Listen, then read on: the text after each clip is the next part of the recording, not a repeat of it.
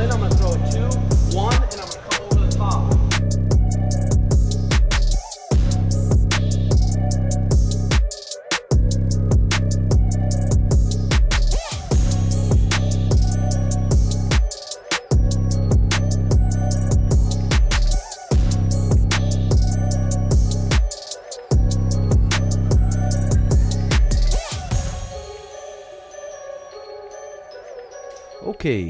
episode 41 of the Red Hawk Recap. This episode is sponsored by Kushy Dreams. Stress, anxiety, sleeping problems, trouble quieting your mind. These are cro- common problems, but they don't have to be so bad thanks to Kushy Dreams. Kushy Dreams specializes in high quality legal cannabis that's smokable CBD and smokable Delta 8 THC. CBD has been shown to help with anxiety, depression, inflammation, and pain relief without the high. And Delta 8 is similar, but with some added euphoria. Uh, sorry about that. They're putting in mirrors at the gym here, so that'll be good. Whether you want to smoke beautiful bud or pre rolls, Kushy Dreams has you covered. Their popular pre rolled joints are rolled into organic hemp paper and feature an even, slow burn. Flowers available in eighth of an ounce, nitrogen sealed cans, and now humidity controlled half ounce and full ounce Mylar bags. They offer both indica and sativa strains, and you get to pick the mood you want to experience. If you want to relax, you want to create, you want to hustle, you want to go to practice, get a little smoke smoke in you, peace, energy, dream.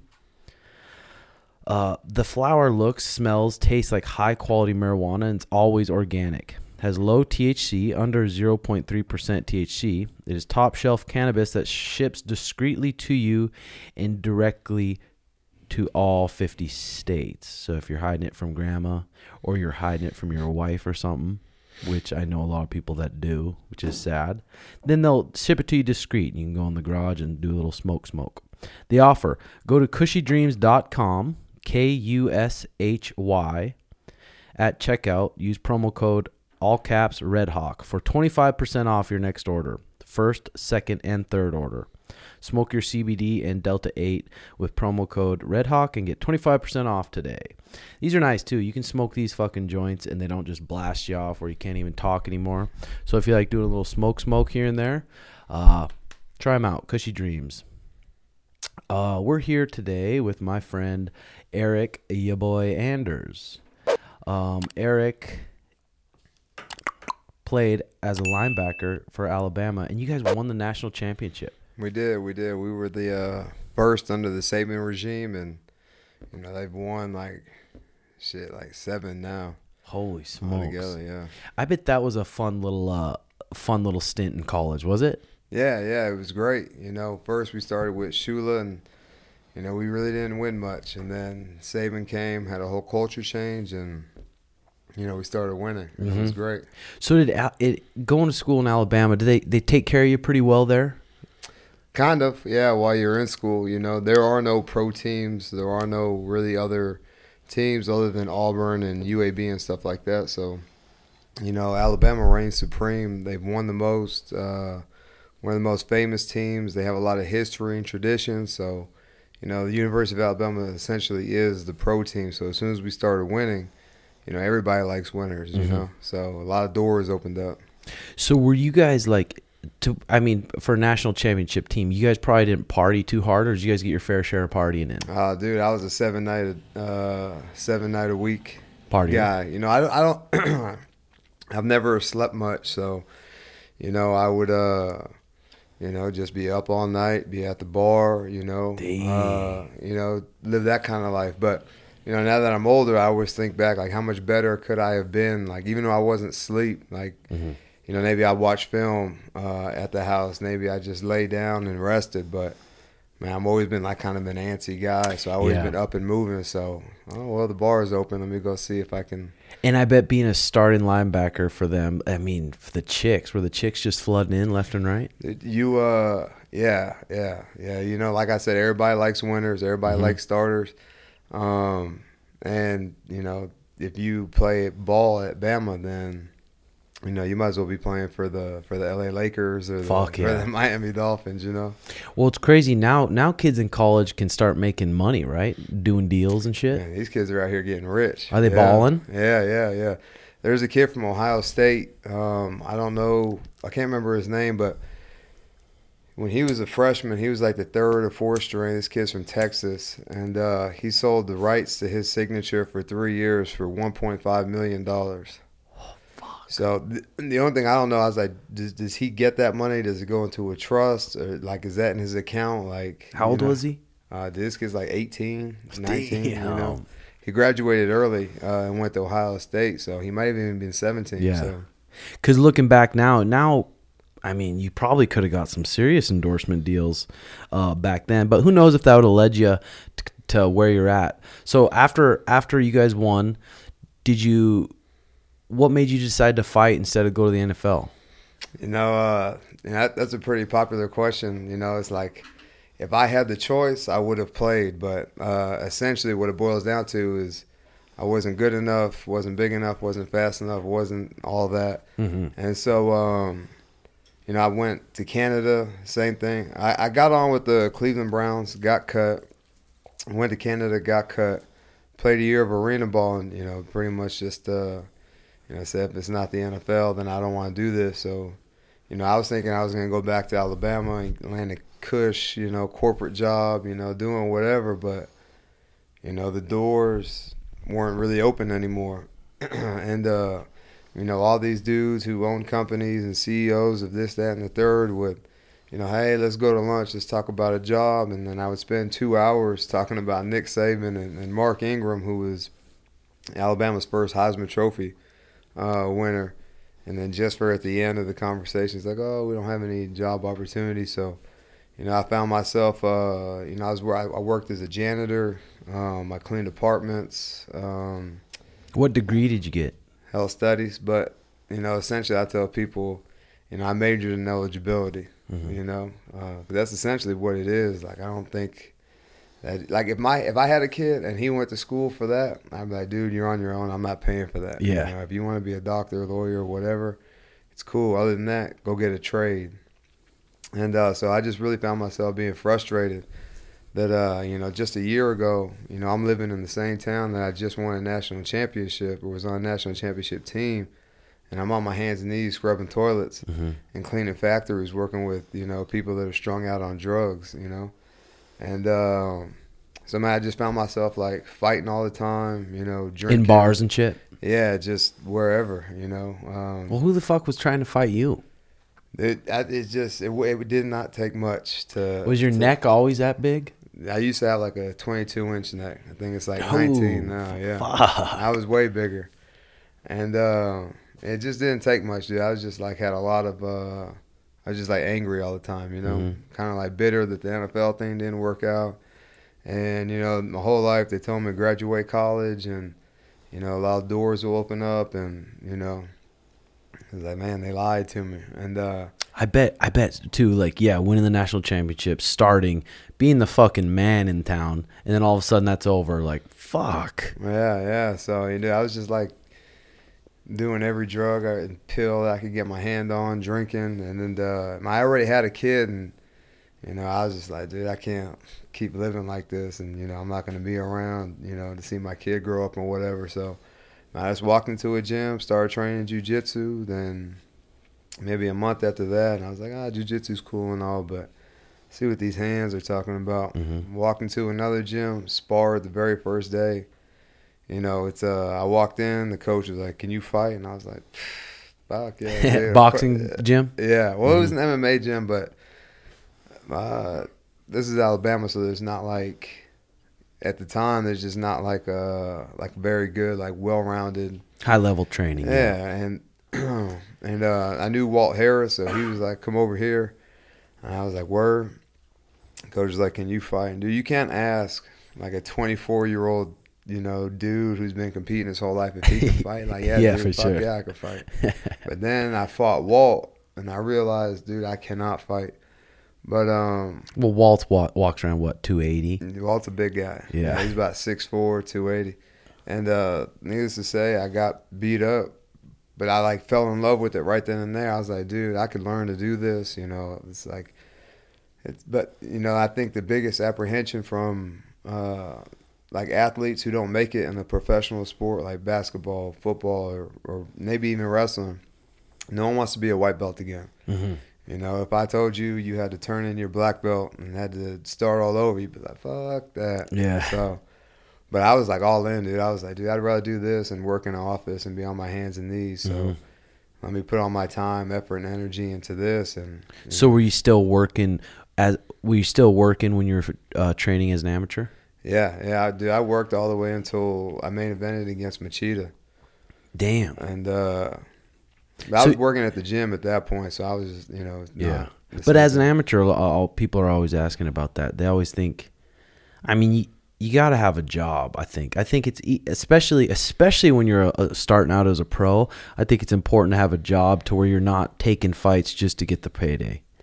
I feel like that's a good way for your career to just spiral quickly because you had quite a few amateur fights. Yeah, yeah. You know, uh, I started training at that gym, and you know, I'm pretty sure the coach was strung out on on pills because like I fought a month after I started training. Like, how what kind of skills could you develop? Yeah.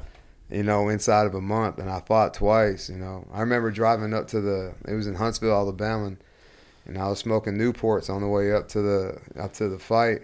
My coach didn't even show up. I had to have some random dude wrap my hands. I was like, dude, can you do my corner? You don't have to say anything. Just pull the stool out in between Yeah. rounds.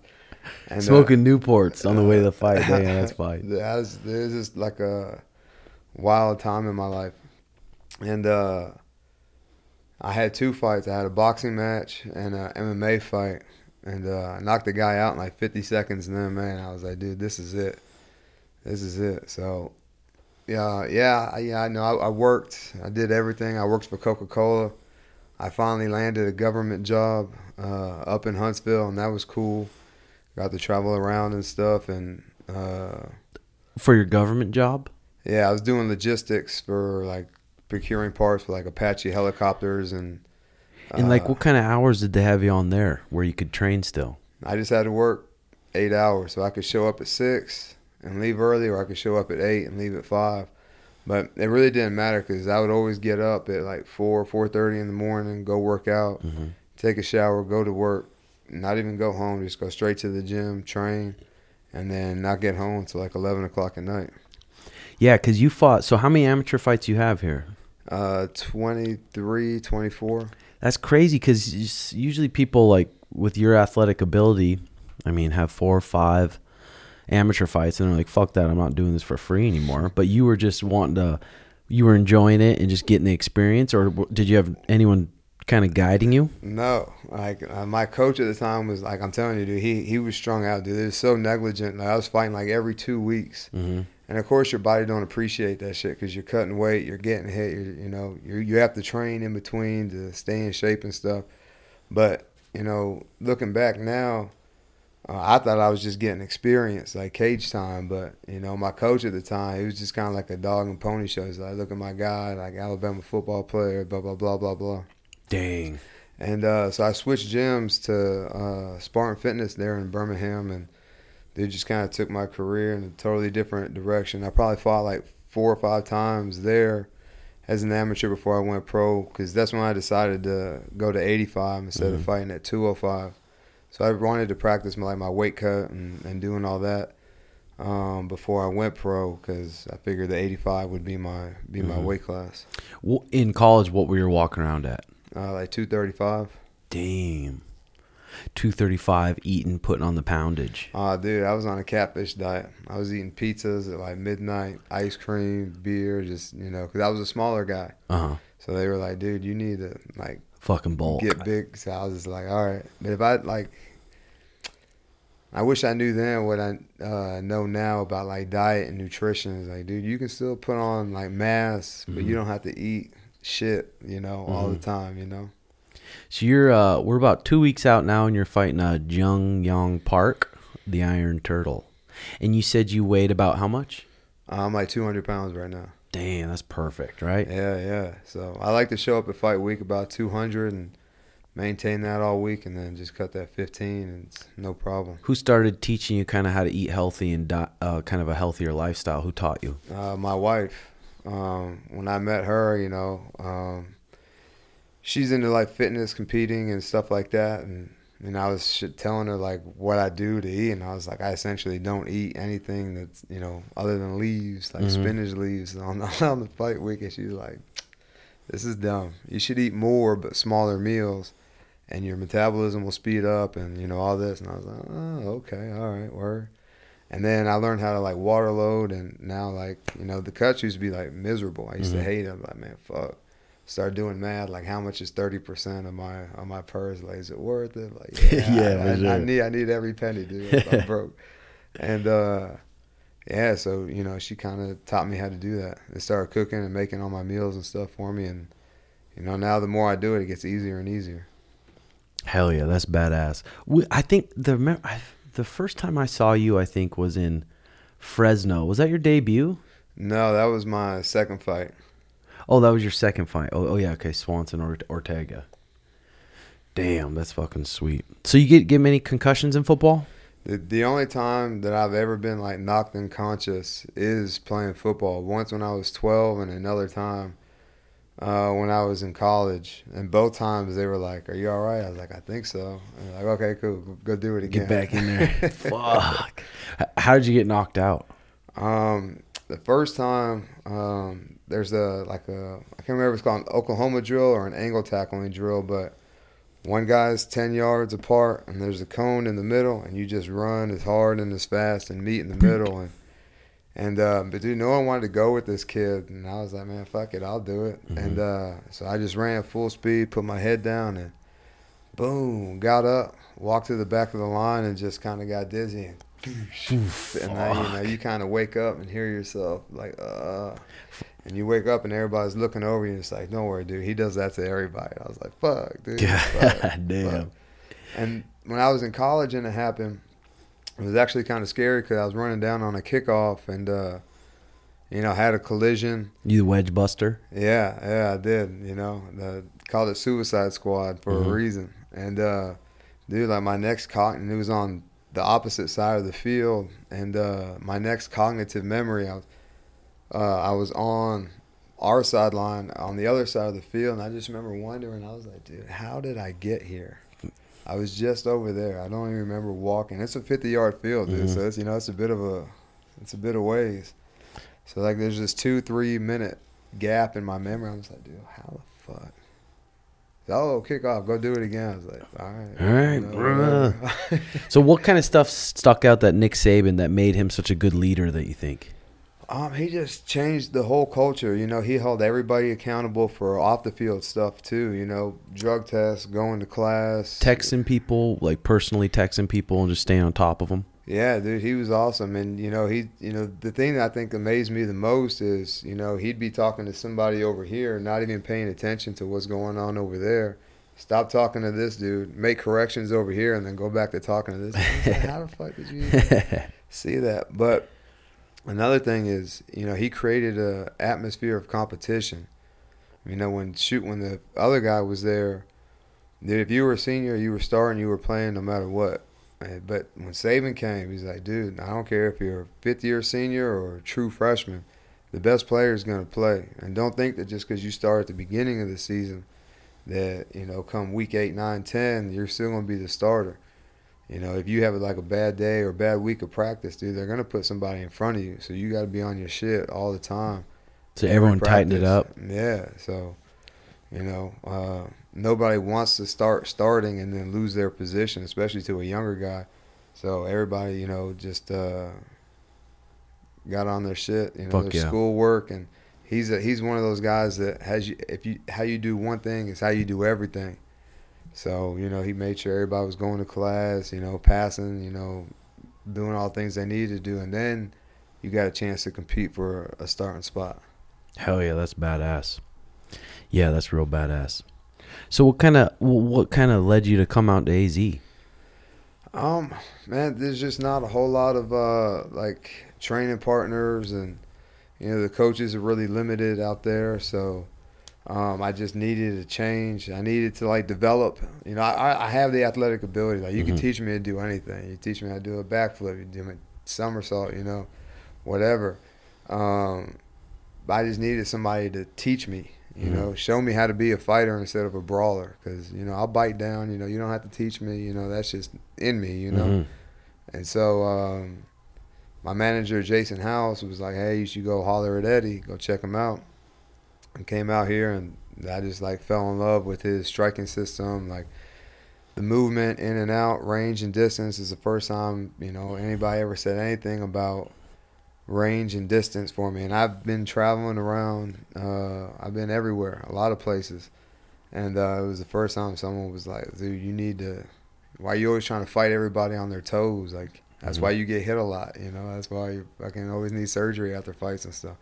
Like, oh, okay, this makes sense. Fuck yeah. And then Santino, his game plan, you know, with those two, and then you know the athletes that are over there are fight ready. It's you know just uh, it's perfect for me. Hell yeah. So this is the first fight camp through Fight Ready, right? Yeah, this will be my fourth. The fourth. Yeah, the first Darren Stewart, second Darren Stewart, uh, Muniz, and now uh, Park. Jung Bung. Yeah. So do you uh you have an Airbnb out here Yeah, yeah, I get one like right across the street. just the by yourself? Yeah, I like to be by myself mm-hmm. because, you know, especially towards the end of the weight cut, dude, I start getting all irritable and whatnot. So I just like to be Yeah. by myself. I don't, I don't like to wait for nobody to hurry up and get in the car. Or, Dude, yeah, wives, especially being with your wife. Wives go through so much dating a fighter. Fucking when they have their injuries, when they're being moody as fuck about their weight cuts, just constantly every night sore as fuck. So you, how many weeks out do you leave your two boys and your wife? uh, eight weeks. Yeah, yeah. So the fight week would be the eighth week. Um, but my wife, dude, she's a soldier, dude. She gets it. She's the one who told me. She's like, you gotta leave. You gotta go. You know, because I didn't want to go. You know, because you know I got two kids and her, and she was like, dude, how long? How much longer are you gonna fight?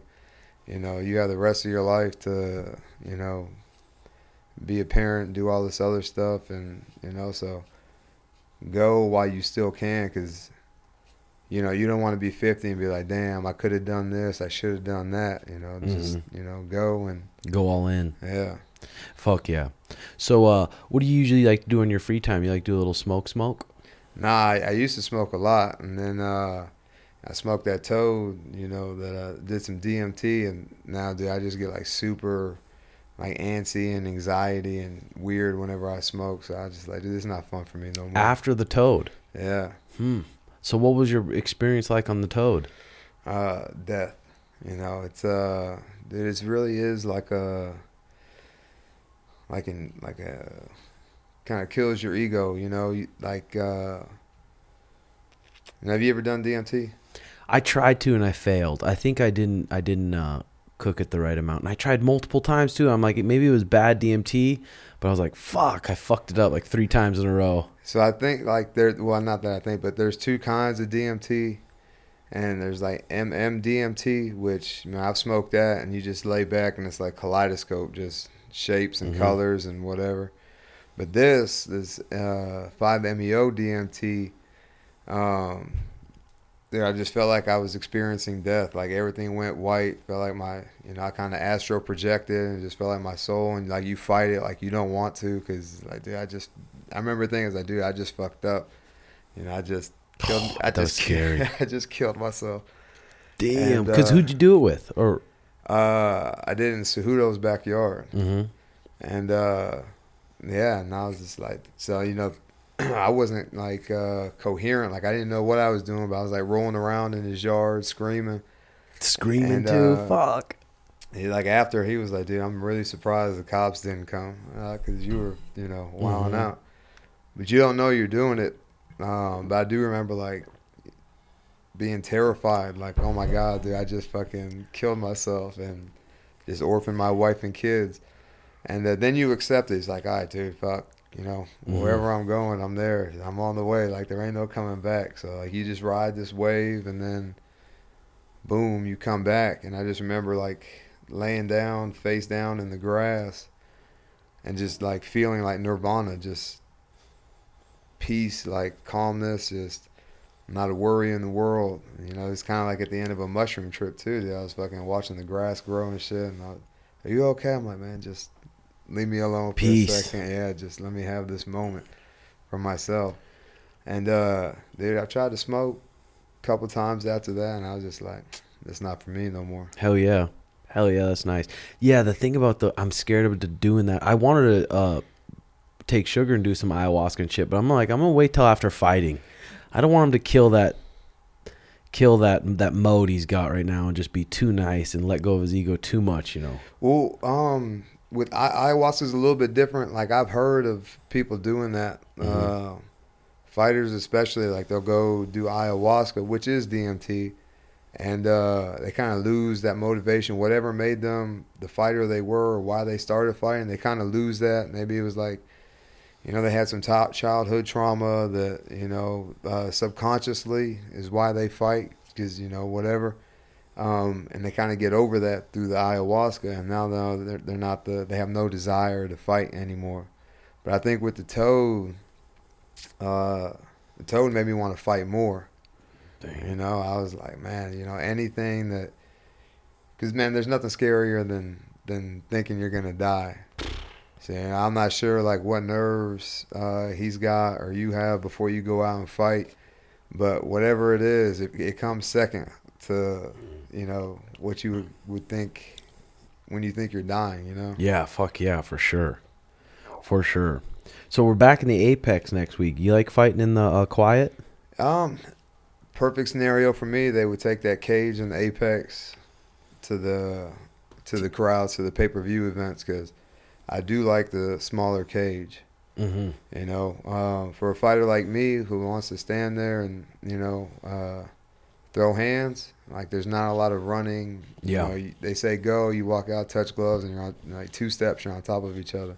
So I like that, but you know, it's it's the quiet is cool, but man, there's just no better feeling than knocking somebody out and hearing the roar of the crowd. Yeah, you know. Fuck, electric. I couldn't imagine how Michael Chandler felt this past weekend. You know, I wasn't in there, but I heard it was loud as fuck. dude, it got wild in there. Yeah, yeah. Yeah, that was sad to see Tony go down that that hard, wasn't it? But it seems it sounds like he's he, he's not retiring. He's definitely ready to rumble again. I feel like him and Nate Diaz that would be a good match. Yeah, yeah, you know, let them two go at it. You know, um, I think I like Tony in that in that matchup. You know, he's just such a both those guys are such a fan fan favorite. Like, Mhm. and I just them walking out alone, that place is gonna, you know, they're gonna tear Mhm. the roof off that place. Yeah, Charles. What do you think next should be be next for Charles? In your opinion, Um, I think it's fair that he fights the winner of Dariush and uh, Islam. Islam. Yeah. 'Cause I don't, I don't know like what the rankings are, but man, those guys are on like ten and, or twelve fight win Mhm. streaks or whatever. So, you know, they've already got pen to paper. I think so. Let them fight, and then you know, Yeah, I I hope the fight with him and Islam happens. Cause if he fucking just run through Islam, it'll be like, damn, he probably could have smoked Habib. But he's just been looking like a fucking terror lately, dude. yeah, you know, I, I have to go back and watch Oliveira's uh like fights, but man, I don't know what like. Of course, he's got phenomenal jujitsu, like, but. I feel like all his submissions are like rear naked chokes and darces and you know so but like jumping darces and uh guillotines and stuff you know i don't know what you know how many submissions he has like just off his back you know? Mhm. so i'm interested to see because if what's his name if islam takes him down like can he triangle him? Can he armbar him? Like i feel like most of his submissions are chokes from Mhm. the back. Yeah, fucking fun to watch, dude. Every fight he's in is just so fun to watch. So, what kind of shit now? You're 35 years old now. What kind of stuff you doing now to uh, recovery that really sticks out? Anything special? um a lot of cryotherapy the normatec boots How much cryo? uh, i try to do it every day Do you right? Yeah. Um, cold tubs. Um, I try to sleep more. Like, you know, I don't go out and, and party anymore, really. So, Feel like you got out of your system a bit. yeah, yeah, yeah. And uh, I See, I'm just like, hoping- don't have the desire. I'm married. Like, if I'm going out, like, what other reason is there to go out than to, to pick up women? You That's know? the thing, dude. Going out, it's just if you're not getting chicks, it's not even that fun. I'd Yeah. rather be Netflixing and chilling. Dude. Yeah, yeah, exactly. So, um, like after the fight, of course, like I'll go out with my old lady. It's fun, you know, just because you're on that that high or whatever. But I usually just kick it in the crib, and you know, like I said, you know, even though I'm not asleep, like if I do, if I'm off my feet, just kicking it, you know, just resting, you're still like recovering a little bit, you know. hmm Yeah, It's really lack hard to recover when you're running around, you know, drinking and, and doing all that other stuff. Yeah, the alcohol, dude. Fuck the alcohol. Shit fucks you up just too bad. so like today, what kind of stuff did you what what did you eat for breakfast today? Um, I had one of those icon meals, some sweet potatoes, uh, sweet potatoes and chicken. Cause I knew today would be a harder day.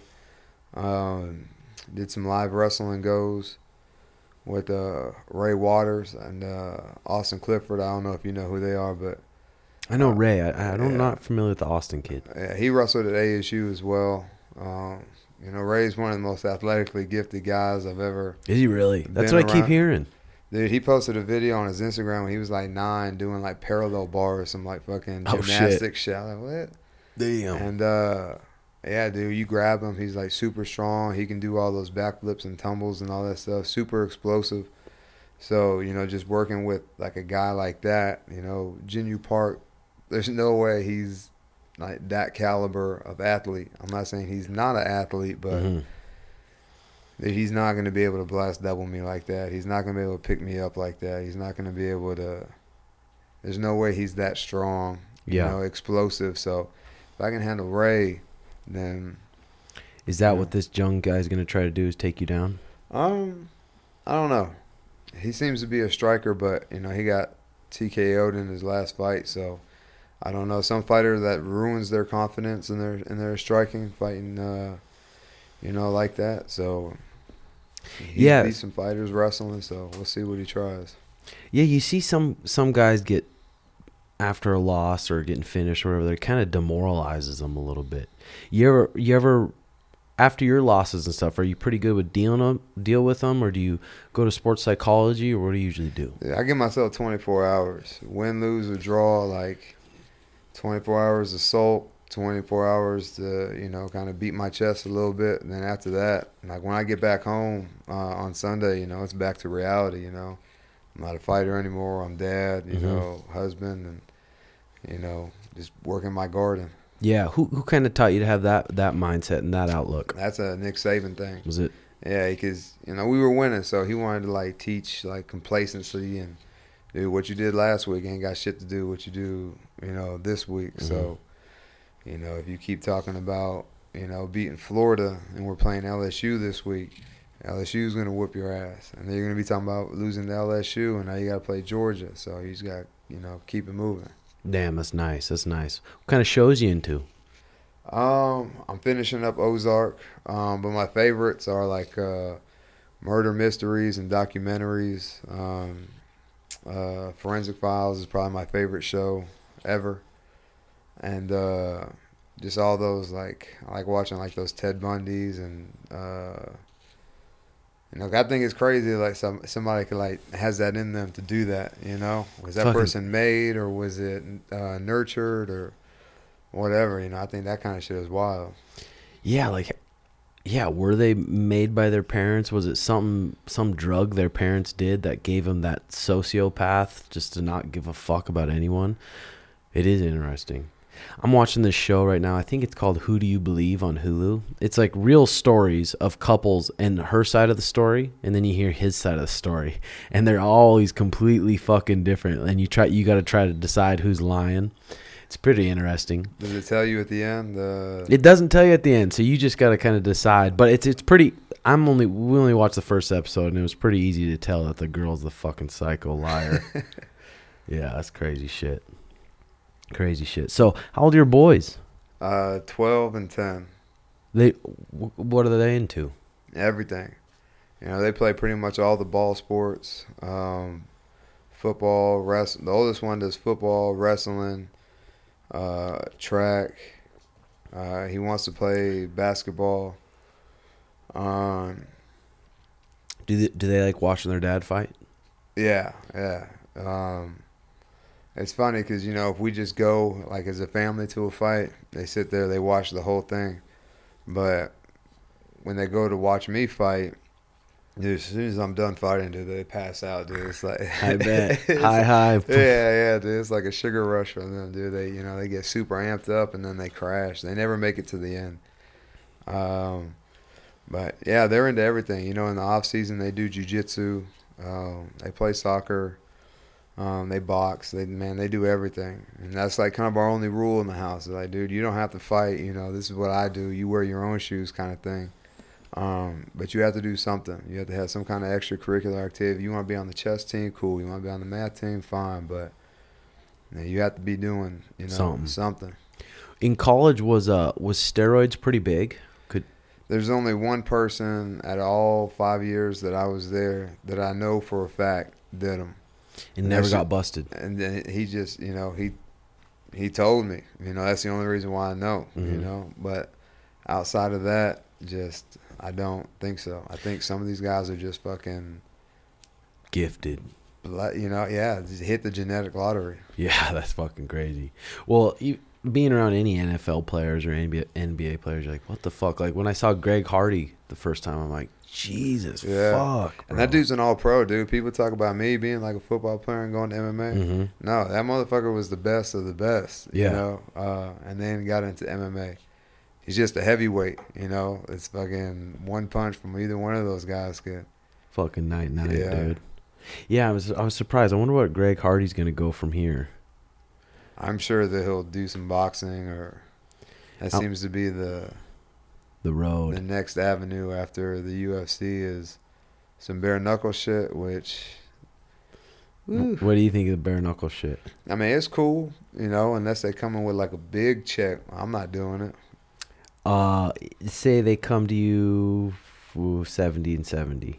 Nah, hell nah, fuck. No. I know, dude. Just crumpling your. eh, You have you have strong hands. dude. I've already broken it with the glove on. So, That's the thing, dude. have you ever been to one? I have. Dude, you there's people like, oh, that's cool. Fuck that. Go to No. one and see if you want to do that shit. Fuck no. Th- that's what I think too. I'm like, dude, my hand will explode hitting someone's skull. Yeah, well, every punch, dude, like they the fights usually only last one round, Yeah. and then every punch, like, dude, it just looks like their face is getting lacerated. Yeah, and I, I don't know if it's like maybe a little bit of support because they can. I, I think they can tape like an inch below their knuckles. Maybe it'll support your wrist a little bit, but still, dude, I'm like, fuck that is Yeah. right, bro. And there, there is no pecking and popping and peppering, dude. Those motherfuckers are chucking. I'm like, nah, hell nah, dude. That's what I think too. They come with that Paige VanZant money though. That's the Ah, thing. man, we'll have a conversation. Seven figs. Yeah, yeah, over four or five. Like, ah, you know, I Mhm. fuck with that. Damn. So yeah, Greg Hardy, th- he got TKO'd, KO'd, and TKO'd. Tough fucking fights. They give him really tough fights. But dude, even that Tuivasa, you know, he had uh Tuivasa on skates. He did. He cracked him and like, you know, I don't know how hurt he was, but you know, when somebody can't find the floor with their feet, you know, you hurt him pretty good, you Mhm. know, and he just wasn't able to finish the fight. But you know, he's like that far away from beating the dude who, About to fight for the title. yeah, well, he's fighting Gane next. If he beats Gane, he's for sure gonna Yeah. fight for the belt. And I, I, th- I think that was the same card. Yeah, Shug was on, and and the size difference between those two, I was like, dude, how the fuck is Tai gonna beat this guy? and then he clubs him with that fucking left hook coming in. That was sweet, dude. Yeah. That was sweet. Yeah, what else do you got on agenda for the day? Um, uh, I'll go home after this, take a nap, get up, run, uh, get a massage, you know, get stretched out, hit the sauna, Mm-hmm. and call it a day. Boom, perfect. Fuck yeah. You you uh you ever been to a rub and tug parlor? I have not. I have not. These are like mysteries to me. Everybody I talk to is like, oh, yeah, I've been to one. I've been to one. They exist. I'm like, Would your wife get Where? mad? duh, of course. Was she? Was she? it's weird to me, yeah, that that she that person can rub you everywhere. Yeah, but if yeah. they touch that muscle, that certain muscle, it's the fucking end of the world. Yeah, well, you know, she's giving me sexual pleasure. I think that's what the Yeah. the you know bottom line is. So, yeah. Yeah, I mean they're all over around here. There's fucking tug parlors. If it's a if it's if it says massage and then you go in there and they open a sliding glass window, it's a hundred percent a tug parlor. Yeah. Yeah, it's crazy. But I mean, probably a couple months ago they had all the the rub and tug ladies out on the the curb and all the guys that were in there on the curb. The cops busted them. Oh wow. I wonder how they busted them though. Bust in there and he's got a boner. He's like, "You." I'm sure somebody Undercover? Yeah, there was some undercover guy getting jerked off before the rest of the police came in. He's like, hold on, hold on, hold on. hold Yeah, on." yeah, yeah. Fuck. so you do any type of meditation type stuff? I do, I do. Um, you know, just sit in the dark with my eyes closed, and just like I do, like visualization stuff. Like, how do I want the fight to go? How do I think it'll go? Like, play it out like several times, over and over and over and over and over. And sometimes, like when I fought uh, Vinicius uh, Mohair or whatever, I can't really pronounce his last name. But anyways, I knew that he was gonna shoot. I knew that I was gonna um, not sit out, but. Uh, yeah, I forget what that shit's called. Where they shoot like a head outside and you kind of. Switch. No, I didn't go under. I went over uh, and like stuffed his head Oh, okay. and like sat down. hmm And then we came up and I turned the corner and got up before he did and cracked him. And I, I, I saw that over and over and over and over. You know, I think uh, obviously it's not 100%. If it was, I'd be undefeated, you Yeah, know. yeah. But uh, I think it works pretty well to, you know, kind of get that going in your mind. And So you do. So you're doing a lot of like visualization, but like meditation to where you sit there and you try to just completely clear your mind. Do you do any of that, or mostly visualization Uh, stuff? mostly visualization Mm-hmm. because you know I like to see the fight happen, like maybe see myself get hurt and you know you know bounce back, get back, and you know find a way to win the fight, kind of thing. Um, but yeah, I- you know maybe I just don't know how to meditate. Mm-hmm. You know, Yeah. I mean, I don't think many people are born knowing how, but you should you should check out this app that I Sugar and I use. It's called the Waking Up app with Sam Harris, and it's this neuroscientist, and he walks you through a, a meditation course, and it's pretty simple. And then he has he talks to different uh, like brain experts and stuff on there. It's pretty interesting shit. So yeah, send it to me. I'm down to you know try whatever. Hell yeah, I will, dude. Yeah, so it's been good uh, getting a couple rolls in with you. Come to the gym. I was pumped when you came in. Um, and I was surprised. I was like, ah, I bet his jiu-jitsu's not that good. But your jiu-jitsu's pretty fucking good, dude. And what is what I started with, and uh, I like jujitsu. And even when I'm done fighting, I'll probably forever do Mhm. jujitsu because you can do it when you're an old man. You can't fight, boxing. Yeah. get punched in the face. You know that shit has a shelf life. But hmm you know, jujitsu, like And usually guys with your your type of strength and your type of athleticism, it takes them a while to get good at jiu-jitsu. Just because they're muscling through things, they're they're using their power to explode and get out of things, so they don't really slow it down and try to actually get good at the t- techniques, you know? That's why I was surprised with you. I was like, "Damn, his technique's real solid." my thing was, uh, dude, I don't want to like rely on attributes. Mhm. Like I can use the attributes in a fight when I have to like you know hulk out or something. I can do that. Mhm. But um, I'm never ever. It's a lot easier when you like technique it. You Yeah. Know? And you know, for my training partners, it's not going to be fun for you to roll with me or want to roll with me. You know, if I'm like pushing on your face and like you know, you know, you're getting beat up when you're rolling with me. Yeah. You know, that's how people get hurt. So, um, I kind of try to take the attributes out of it, or you know, you know, maybe bringing my strength down to you know the person that I'm rolling. If I'm rolling Mhm. with a 150 pound person, like, is this a realistic role? If he's my size and I'm just like bench pressing him off of me, Yeah. of course not. So when I get somebody my size, I try to bench press, and they don't work. I'm like, Mhm. oh shit, now what? Like, you better Yeah. pummel for that underhook, or you know, do whatever you gotta do. Yeah, I mean, the better people you go with, the more you have to just do things right. If you're guessing, I mean, if you're, and you're going against a brown belt and a black belt, it's just the guessing. Sometimes it'll work, but not a lot. Sure. Uh, do you, you train in the gi much? I do. Yeah, yeah. Um, I had to get used to the gi. Like when I first put it on, dude, I want to throw that motherfucker out the window. Every You get choked with it? Dude, You're like, what the time, fuck? dude? And just like held down and pinned down. I'm just like, God damn, dude, I can't even get away from my own clothes, you know? Hell yeah. but then I also thought, like, dude, if you get in a fight, you know, people like there's that argument, like, uh, real life application, dude. Mm-hmm. If you have a collared shirt on or a button down shirt, dude, that's a fucking gi top, and I can choke you with that. Yeah. So yeah, you you know there is like gi application to Yeah. real life, and if you know you're wearing a t-shirt and you go to take off your shirt, then we're not doing jujitsu. I'm gonna sock you, Yeah. you know, while you have your shirt over your head, you know. So Yeah, it's definitely just a, a different game. I, I like it. It slows it down a little bit. It's a little bit more thinking. But I think, I mean, training in the gi, it probably does benefit you a little bit. You're still on the mats. You're still just understanding jujitsu. And the grips you need to have training in the gi, 100% that's going to overall build your grip strength for guillotines, front headlocks, and all, and all that stuff. yeah, sure. Ask Oliveira if he trains in a gi. Yeah, exactly. I guarantee you he trains in a gi. Yep. hundred percent.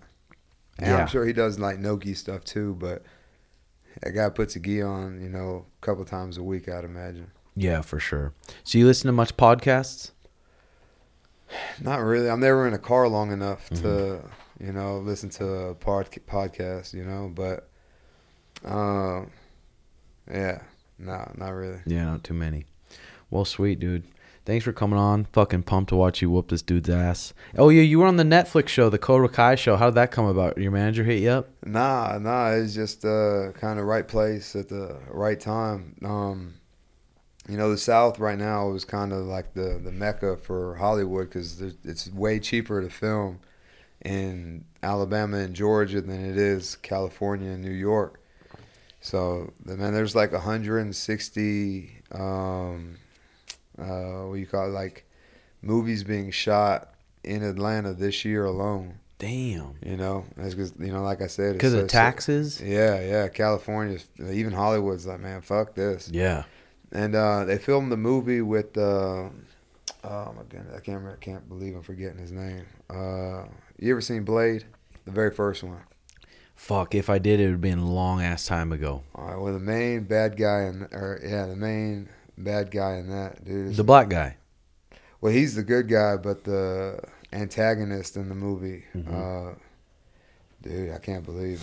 Anyways, they were filming a movie in Birmingham, uh, an MMA movie, and uh, they wanted to use our gym and uh, use us all as like extras in the background and stuff. So, and then the stunt coordinator for that got the job for Cobra Kai, and they needed a big Mexican looking guy. So uh, they're like, "Hey, Eryk's big and he looks Mexican. Let him do it." And uh, sure enough, you know, I did it and got to fight Johnny Lawrence. And Was that a good time?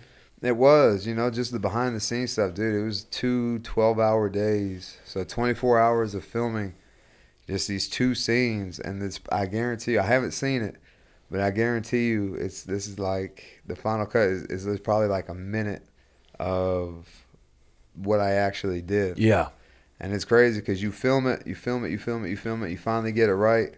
And then they switch the cameras to the other side and you have to do it all over again the exact same way.